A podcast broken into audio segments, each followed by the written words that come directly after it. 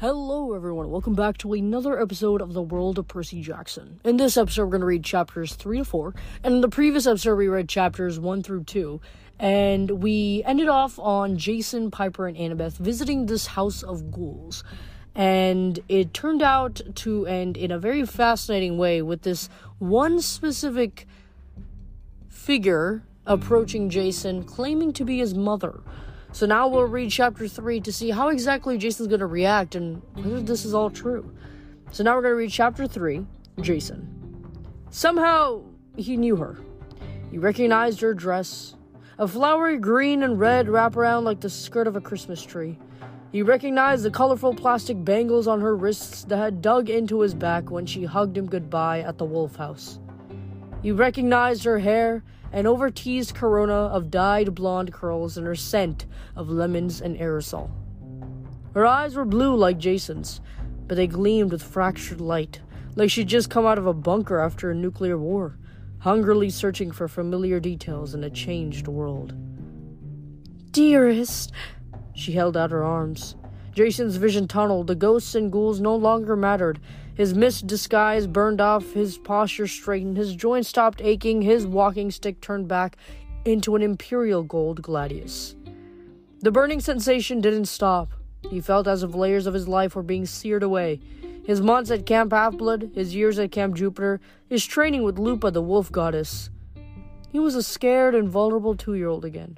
Even the scar on his lip, from when he tried to eat a stapler as a toddler, stung like a fresh wound. Mom? He managed.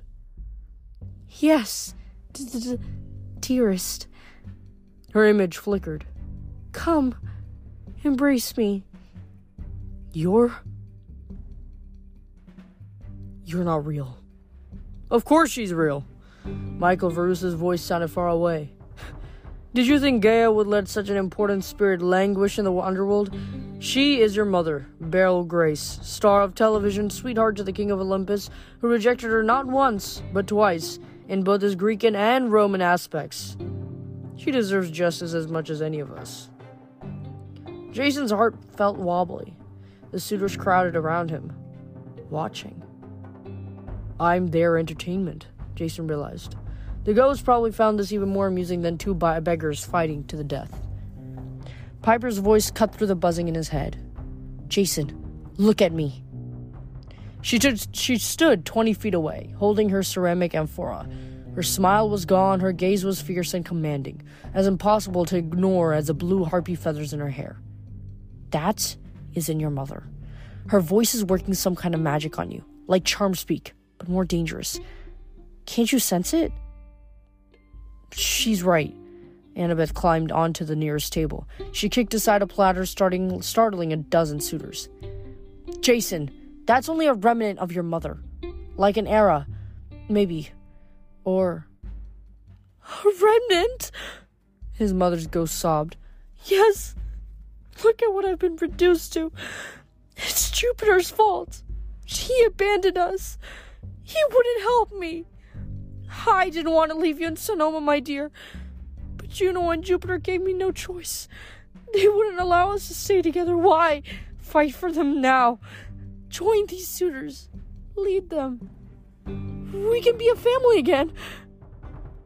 Jason felt hundreds of eyes on him. This had been the story of my life, he thought bitterly.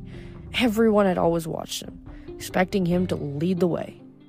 From the moment he'd arrived at Camp Jupiter, the Roman demigods had treated him like a prince in waiting. Despite his attempts to alter his destiny, joining the worst cohort, trying to change the camp traditions, taking the least glamorous missions, and befriending the popular kids, the least popular kids, he had been made praetor anyway. As a son of Jupiter, his future had been assured. He remembered what Hercules had said to him at the Straits of Gibraltar. It's not easy being a son of Zeus. Too much pressure. Eventually, can make a guy snap. Now Jason was here, drawn as taut as a bowstring. You left me, he told his mother. That wasn't Jupiter or Juno. That was you. Beryl Grace stepped forward. The worry lines around her eyes, the painted tightness in her mouth reminded Jason of his sister, Thalia. Dearest, I told you I would come back. Those were my last words to you. Don't you remember? Jason shivered. In the ruins of the wolf house, his mother had hugged him one last time. She had smiled, but her eyes were full of tears. It's all right, she had promised. But even as a little kid, Jason had known it wasn't all right. Wait here. I will be back for you, dearest. I will see you soon. She hadn't come back. So Jason had wandered the ruins crying and alone, calling for his mother and for Thalia, until the wolves came for him. His mother's unkept promise was at the core of who he was. He built his whole life around the irritation of her words, like the grain of sand at the center of a pearl. People lie. Promises are broken. That was why, as much as it chafed him, Jason never followed rules. He kept his promises. He never wanted to abandon anyone the way he'd have been abandoned and lied to. Now his mom was back, erasing the one certainty Jason had about her that she left him forever. Across the table, Antinous raised his goblet. So pleased to meet you, son of Jupiter. Listen to your mother. You have many grievances against the gods. Why not join us? I gather these two serving girls are your friends. We will spare them. You wish to have your mother remain in the world? We can do that. You wish to be a king? No. Jason's mind was spinning. Spinning. No, I don't belong with you. Michael Roos regarded him with cold eyes. Are you so sure, my fellow praetor? Even if you defeat the giants in Gaia, would you return home like Odysseus did? Where is your home now? With the Greeks? With the Romans? No one will accept you. And if you get back, who's to say you won't find ruins like this? Jason scanned the palace courtyard. Without the illusionary balconies and the colonnades, there was nothing but a heap of rubble on a barren hilltop. Only the fountain seemed real, spewing forth sand like a reminder of Gaia's limitless power.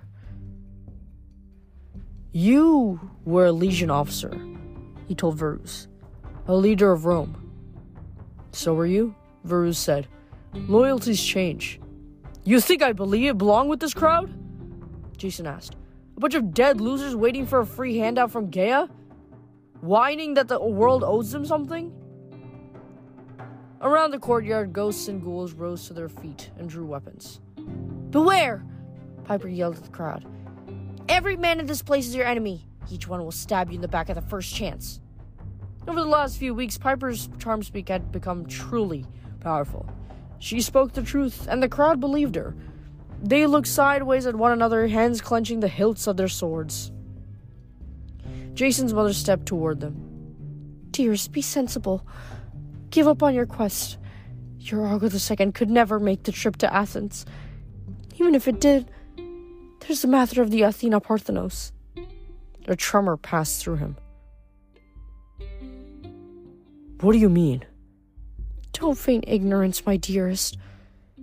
Gaia knows about your friend Reyna and Nico, the son of Hades, and the satyr Hedge. To kill them, the Earth Mother has sent her most dangerous son, the hunter who never rests. But you don't have to die. The ghosts and ghouls closed in, 200 of them facing Jason in anticipation as if he might lead them in the national anthem. The hunter who never rests. Jason didn't know who that was, but he had to warn Reyna and Nico, which meant he had to get out of here alive. He looked at Annabeth and Piper. Both stood ready, waiting for his cue. He forced himself to meet his mother's eyes. She looked like the same woman who'd abandoned him in the Sonoma woods 14 years ago. But Jason wasn't a toddler anyway. Anymore. He was a battle veteran, a demigod who'd faced death countless times. And what he saw in front of him wasn't his mother. At least not what his mother should be.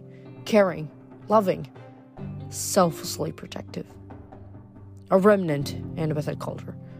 Michael Varus had told him that the spirits here were sustained by the strongest desires. The spirit of Beryl Grace literally glowed with need. Her eyes demanded Jason's attention, her arms reached out, desperate to possess him. What do you want? he asked. What brought you here? I want life, she cried. Youth, beauty. Your father could have made me immortal. He could have taken me to Olympus, but he abandoned me. You can set things right, Jason. You are my proud warrior. Her lemony scent turned acrid, as if she was starting to burn. Jason remembered something Thalia had told him. Their mother had become increasingly unstable until her despair drove her crazy. She had died in a car accident, the result of her driving while d- drunk. The watered wine in Jason's stomach churned. He decided that if he lived through this day, he would never drink alcohol again. You're a mania, Jason decided, the word coming to him from his study as Camp Jupiter long ago. A spirit of insanity. That's what you've been reduced to. I'm all that remains, Beryl Grace agreed. Her image flickered through a spectrum of colors. Embrace me, son. I'm all that you have left. The memory of the south wind spoke in his mind. You can't choose your parentage, but you can choose your legacy. Jason felt like he was being reassembled. One layer at a time, his heartbeat steady. The chill left his bones, his skin warmed in the afternoon sun. No, he croaked. He glanced at Annabeth and Piper. My loyalties haven't changed. My Piper, my family has just expanded. I am a child of Greece and Rome. He looked back at his mother for the last time. I'm no child of yours. He made the ancient sign of warding off evil. Three fingers thrust out from the heart, and the ghost of Beryl Grace disappeared with a soft hiss, like a sigh of relief. The ghoul Antinous tossed aside his goblet. He studied Jason with a look of lazy disgust. Well then, he said, I suppose we'll just kill you. All around Jason, the enemies closed in. And that's the end of chapter 3 definitely a very fascinating dilemma that was presented in this chapter. For a moment there, we could see that Jason was completely convinced that it was his mother. And in a way, although it may not have been his mother, he had that feeling that he wanted her to be his mother. Because he's lived all this time, and the last memory that he had of her was when she dropped him off at the Wolf House and never essentially came back. So because of that, it's more of Jason's I believe that it's more of Jason's daydreaming in a sense. That he's hoping his mother would embrace him and he would get he would get say yes. That is his dream. But because we know what Gaia does and what and how it you know changes the mind of a lot of demigods, this is just yet another another one of those possibilities. So after the break, we will finish this episode off with chapter four and some Q and A questions. Please be sure uh, to stay tuned after the break, and we shall finish this episode out. So after the break, I shall see you.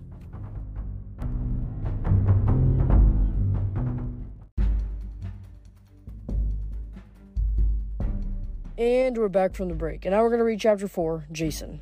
The fight was going great until he got stabbed. Jason slashes Gladius in a wide arc, vaporizing the nearest suitors. Then he vaulted onto the table and jumped right over Antinous' head.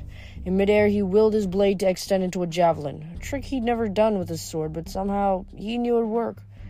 He landed on his feet holding a six foot long ple- pilum. As Antinous turned his face toward to t- turned to face him, Jason thrust the Imperial gold through the ghoul's chest. Antinous looked down incredulously. You Enjoy the fields of punishment. Jason yanked out of his pilum and Antinous crumbled to dirt.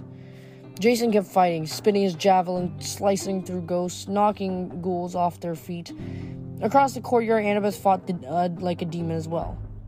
Her Draken drakon bones scythed down any suitors stupid enough to face her. Over the sand fountain, Piper had also drawn her sword, the jagged bronze blade she'd taken from Zethus the Boread. She stabbed and parried with her right hand, occasionally choosing shooting tomatoes from the cornucopia in her left, while to yelling at the suitors, "Save yourselves! I'm too dangerous." They, that must have been exactly what they wanted to hear because her opponents kept running away, only to freeze in confusion a few yards downhill, then charge back into the fight. The Greek tyrant Hippias lunged at Piper, his dagger raised, but Piper blasted him point blank in the chest with a lovely pot roast. He tumbled backward into the fountain and screamed as he disintegrated. The arrow whistled toward Jason's face. He blew it aside with a gust of wind, then cut it through a line of sword wielding ghouls and noticed a dozen suitors regrouping by the fountain to charge Annabeth. He lifted his javelin to the sky, a bolt of lightning ricocheted off to the point and blasted the ghost to ions, leaving a smoking crater where the earth fountain had been had been. Over the last few months, Jason had fought many battles, but he'd forgotten what it was like to feel good in combat. Of course, he was still afraid, but a huge weight had been lifted from his shoulders. For the first time since waking up in Arizona with his memories erased, Jason felt whole. He knew who he was. He had chosen his family. He had nothing to do with Beryl Grace or even Jupiter. His family included all the demigods who had fought at his side, Roman and Greek, new friends and old. He wasn't going to let anyone break his family apart. He summoned the winds and tossed three ghouls off the side of the hill like ragdolls. He skewered a fourth and willed his javelin to shrink back to a sword and hack through another group of spirits. Soon no more enemies faced him. The remaining ghosts began to disappear on their own. Annabeth cut down Hasdrubal the, Carthaginian, and Jason made the mistake of sheathing his sword. Pain flared in his lower back, so sharp and cold he could thought he thought Khione, the snow goddess, had touched him. Next his ear of Michael Varus snarled, Born a Roman, die a Roman. The tip of gold sword jutted through the front of Jason's shirt, just below his ribcage. Jason fell to his knees. Piper's scream sounded miles away. He felt like he'd been immersed in salty water, his body weightless, his head swaying. Piper charged toward him. He watched with detached emotion as a sword passed over his head and cut through Michael Varus's armor with a metal ka-chunk. A burst of cold parted Jason's hair from behind, dust settled behind him, and the empty legionnaires' helmet rolled across the stones. The evil demigod was gone, but he had made a lasting impression. Jason! Piper grabbed his shoulder as he began to fall sideways. He, gar- he, grasped, he gasped as she pulled the sword out of his back. Then she lowered him to the ground, propping his head against a stone. Annabeth ran to her side. She had a nasty cut on the side of her neck gods! Annabeth stared at the wound in Jason's gut. Oh, gods! Thanks, Jason groaned. I was afraid it might be bad. His arms and tingled legs started to tingle as his body went into crisis mode, sending all the blood to his chest. The pain was dull, which surprised him, but his shirt was soaked red. The wound was smoking. He was pretty sure sword wounds weren't supposed to smoke. You're gonna be fine. Piper spoke the words like an order. Her tone steadied his breathing. Annabeth, ambrosia. Annabeth stirred. Yeah, yeah, I got it. She ripped through a supply pouch and unwrapped a piece of godly food. We have to stop the bleeding. Piper used her dagger to cut fabric from the bottom of her dress. She ripped the cloth into bandages. Jason dimly wondered how she knew so much first aid. She wrapped the wounds on his back and stomach while Annabeth pushed tiny bit bites of ambrosia into his mouth. Annabeth's fingers trembled. After all the things she'd been through, Jason found it odd how she would freak out now while Piper acted so calm. Then it occurred to him. Piper could Annabeth could afford to be scared for him. Piper couldn't. She was completely focused on trying to save him. Annabeth fed him another bite. Jason, I I'm sorry. About your mom? But the way you handled it, that was so brave. Jason tried to not close his eyes. Every time he did, he saw his mom's spirit disintegrating. It wasn't her, he said. At least no part of her I could save. There was no other choice. Emma took a shaky breath. No other right choice. Maybe, but a friend of mine, Luke, his mom, similar problem. He didn't handle it as well. Her voice broke, Jason didn't know how much about Annabeth's past, but Piper glanced over in concern. I'm bandaged as much as I can. She can, she said. Blood is still soaking through in the smoke. I don't get that. Imperial gold, Annabeth said, her voice quavering. It's deadly to demigods. It's only a matter of time before. He'll be all right, Piper insisted. We've got to get him back to the ship. No, I don't feel that bad, Jason said. And it was true. The ambrosia had cleared his head, warmth was seeping back to his limbs. Maybe I could fly. Jason sat up. His vision turned a pale shade of green. Or maybe not. Piper caught his shoulders as he keeled sideways. Whoa, Sparky! We need to contact the Argo the Second. Get help. You haven't called me Sparky in a long time. Piper kissed his forehead. Stick with me, and I'll insult you all you want. Annabeth scanned the ruins. The magic veneer had faded, leaving only broken walls and excavation pits. We could use the emergency flares, but no, Jason said. Leo would blast the top of the hill with Greek fire. Maybe if you guys helped me, I could walk. Absolutely not, Piper objected. That would take too long. She rummaged in her belt pouch and pulled out a compact mirror. Annabeth, you know Morse code? Of course. So does Leo. Piper handed the mirror. He'll be watching from the ship. Go to the ridge and flash him. Annabeth's face reddened. They came on wrong. But yeah, good idea. She ran to the edge of the ruins. Piper pulled out a of a flask of nectar and gave Jason a sip. Hang in there. You are not dying from a stupid body piercing. Jason managed a weak smile. At least it wasn't a head injury this time. I stayed conscious the entire fight. You defeated like 200 enemies. Piper said, You were scary amazing. You guys helped. Maybe, but. Hey, stay with me. Jason's head started to droop. The cracks in the stone became into sharper focus. Little dizzy, he muttered. More nectar, Piper ordered. There. Taste, okay? Yeah. Yeah. Fine. In fact, the nectar tasted like liquid sawdust, but Jason kept that to himself. Ever since the House of Hades, when he'd resigned his praetorship, ambrosia and nectar didn't taste like his favorite foods from Camp Jupiter. It was as if the memory of his old home no longer had been the power to heal him. Born a Roman, die a Roman, Michael Varus had said. He looked at the smoke curling from his bandages. He had worse things to worry about than the blood loss. Annabeth was right about Imperial Gold. This stuff was deadly to demigods as well as monsters. The wound from Varus's blade would do its best to eat away at Jason's life force. He'd seen a demigod die like that once before, and it hadn't been that fast or pretty. I can't die, he told himself. My friends are depending on me.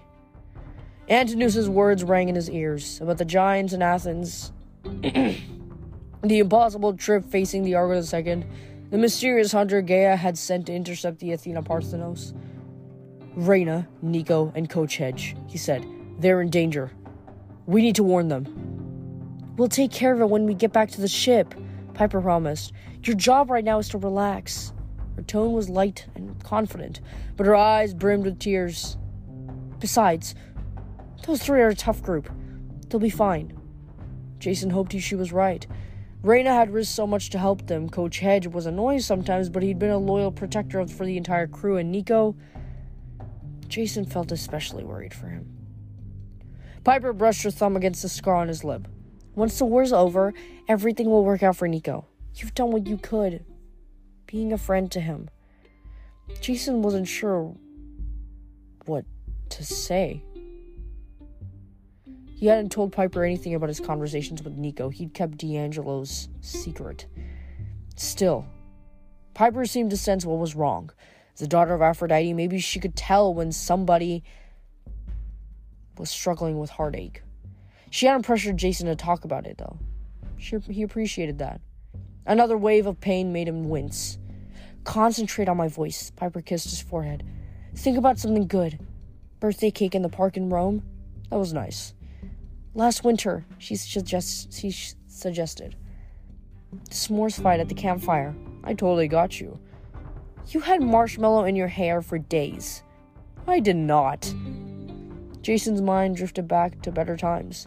He just wanted to stay there talking with Piper, holding her hand, not worrying about giants or Gaia or his mother's madness. He knew they should get back to the ship. He was in bad shape. They had the information they'd come for, but as he lay there on the cool stones, Jason felt a sense of incompleteness.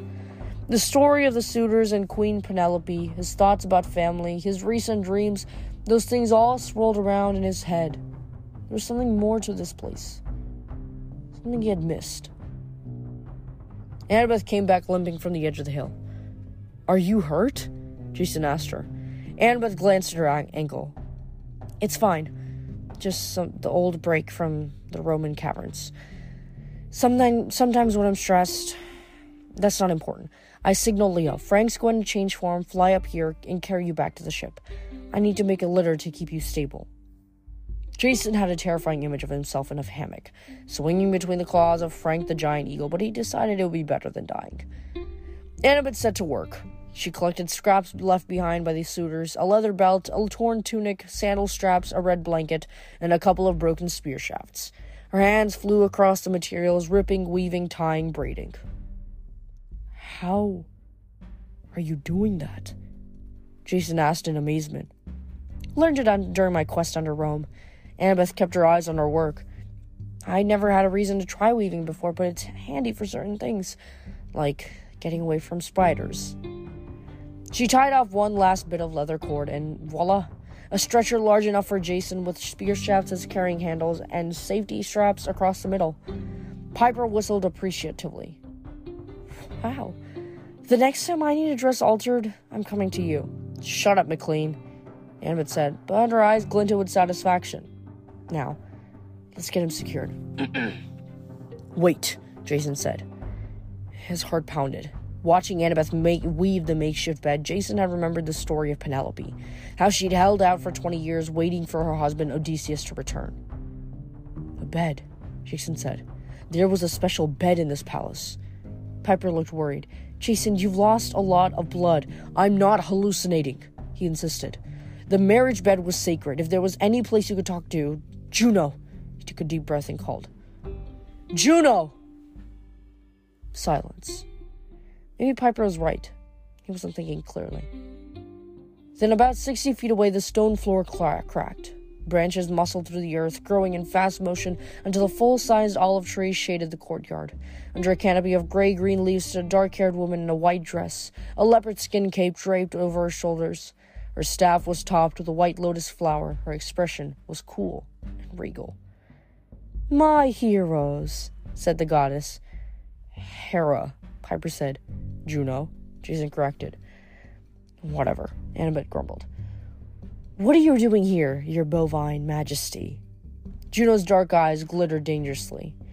Annabeth Chase, as charming as ever. Yeah, well, Annabeth said, I just got back from Tartarus, so my manners are a little rusty, especially toward goddesses who wiped my boyfriend's memory, made him disappear for months, and then, honestly, child, are we gonna rehash this again? aren't you be supposed aren't you supposed to be suffering from a split personality disorder? Annabeth asked. I mean, more so than usual? Whoa, Jason interceded. He had plenty of reasons to hate Juno, but they had other issues to deal with. Juno, we need your help. We Jason tried to sit up and, immediately regretted it. His inside felt like they were being twirled on a giant spaghetti fork. Piper kept him from falling over. First things first, she said. Jason is hurt. Heal him. The goddess knit her eyebrows. Her form shimmered unsteadily. Some things even the gods cannot heal, she said. This wound touches your soul as well as your body. You must fight it, Jason Grace. You must survive. Yeah, thanks he said, his mouth dry. I'm trying. What do you mean? The wound touches the soul, Piper demanded. Why can't you? My heroes, our time together is short. Juno said, I'm grateful that you called upon me. I've spent weeks in a state of pain and confusion, my Greek and Roman natures warring against each other. Worse, I've been forced to hide from Jupiter, who searches for me in his misguided wrath, believing that I caused this war with Gaia. She, Annabeth said, why would he think of that? Juno flashed her an irritated look. Fortunately, this place is sacred to me. By clearing away those ghosts, you have purified it and given me a moment of clarity. I will be able to speak with you, if only briefly. Why is it sacred? Piper's eyes widened. Oh, the marriage bed! Marriage bed? Annabeth asked. I don't see any. The bed of Penelope and Odysseus, Piper explained. One of its bedposts was a living olive tree, so it could never be moved. Indeed. Juno ran her hand along the olive tree's trunk. An immovable marriage bed. Such a beautiful symbol. Like Penelope, the most faithful wife, standing her ground, fending off a hundred arrogant suitors for years because she knew her husband would return. Odysseus and Penelope, the epitome of a perfect marriage.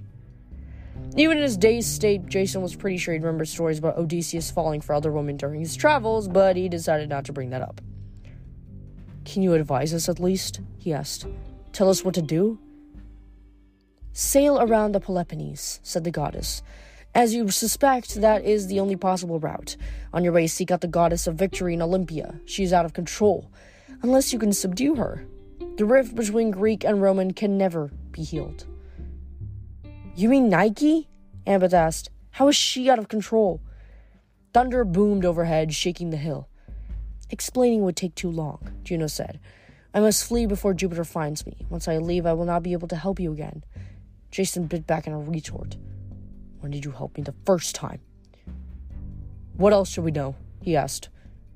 As you heard, the giants have gathered in Athens. Few gods will be able to help you on your journey, but I'm the not I'm not the only Olympian who is out of favor with Jupiter. The twins have also incurred his wrath. Artemis and Apollo? Apollo? Piper asked. Why? Juno's image began to fade. If you reach the island of Delos, they might be prepared to help you. They're desperate enough to try anything to make amends. Go now. Perhaps we will meet again in Athens if you succeed. If you do not, the goddess disappeared, or maybe Jason's eyesight simply failed. Pain rolled through his pain rolled through him. His head rolled back. He saw a giant eagle circling high above, then the blue sky turned black, and Jason saw nothing at all. And that's the end of chapter four. What a fascinating chapter. This was definitely very interesting to see the other side of Hera. Um, we have seen instances of Juno in the past, but I think that highlighting the fact that every single god has their own issues that they're also dealing with right now at the moment, especially with the incurring war with Gaia, it just makes it much more interesting to see that not that you know gods also have a lot of worries and stuff on their plate. And because of that, they also struggle with helping people, including their own children, because they're so occupied with all of this work. So it's interesting to see how Juno can be a really good example of that, showing how she's feuding with her her Greek side, but still has no time in doing her work and whatever she's assigned to do. So I think that it was a very interesting dynamic that was presented in this chapter, and I really can't wait for the future chapters um, overall. But yeah, that was the end of our chapters. So now we are moving into our Q&A session. So this is officially the end of our chapter analysis. If you wish to leave, I uh, do not worry, you are free to go. But if you are if you would like to stick around for the Q&A session and uh, shout out session, s- stay around. So once again, as I say as I always say, um, if I do not get your name or your question, please do remind me in the next episode and I will try my best to answer or shout out that name. Once again, I do also want to give that disclaimer for questions is that if I feel uncomfortable answering a certain question, I may not answer it. Now, the reason why I say this is because I don't want anybody feeling hurt that I don't answer their question. It's just a matter of everybody's free to submit a question that they would like, but I just don't want anybody feeling bad if I don't end up reading their question. But thank you guys for all the effort that you put into these questions because some of these are fascinating to read and to answer. So now we're moving on to our shout out session. We have Aiden. Thank you. Now, moving on to our questions, we have number one favorite couple in Olympus. For me, it would easily be Percy and Annabeth. I think that their time in Tartarus has easily put them against anybody else. A stronger bond, stronger everything because they've literally lived through the worst of the worst together and they got out of it together. So I think that award will go to Percy and Annabeth. Most uh, next question is most underrated of the main seven. I highly think that it is either Leo or Nico. And the reason is because, in terms of powers, right? If we look at this in terms of powers and how everybody looks at it, we have, you know, Jason and Percy, obviously, with their big three powers. Then you have, you know, the rest Annabeth, Hazel, Piper, Frank, Leo, Nico. They all are there. However, it seems that with Leo and Nico, they're very underrated as individuals because as we know, Nico is part of is the son of Hades, and because of that, he can summon the dead. And with Leo, he's the son of Hephaestus, and he's one of the rare opportunities to be able to have fire powers. So because of this, their powers are recognized, but I wouldn't say regards in regards to socially, yes, Leo's jokes are regarded as the humor of the group and what keeps the group on a lighthearted note even in times of seriousness. It seems overall as Leo and Nico be mentioned, you know, it's not as a sense of urgency as compared to potentially names such as Frank, Percy, Jason, Annabeth, and so on. And including Hazel and Piper as well. So there's a lot of factors that go into this, but those were my thoughts based on that question. Uh, next question is: Ever plan on doing a face reveal? Not really. Not not probably for a long time. Um, next question is: Would you want to be cast in the Percy Jackson TV series, and who would it be? Most likely, if I wanted to be cast, I'd probably want to be Grover. I just I think that when I when, when during the Percy Jackson and the Olympian series, Grover was that the Leo of the group of the books. I think that his you know his his way of looking at things from uh, a scared perspective and not necessarily a ne- negative perspective is what makes him appre- is what makes me appreciate him a bit more because he's such a caring individual overall. Next question is which god is the best parent? Well, if I'm gonna be honest, all of them are lacking um, in some qualities, one way or another.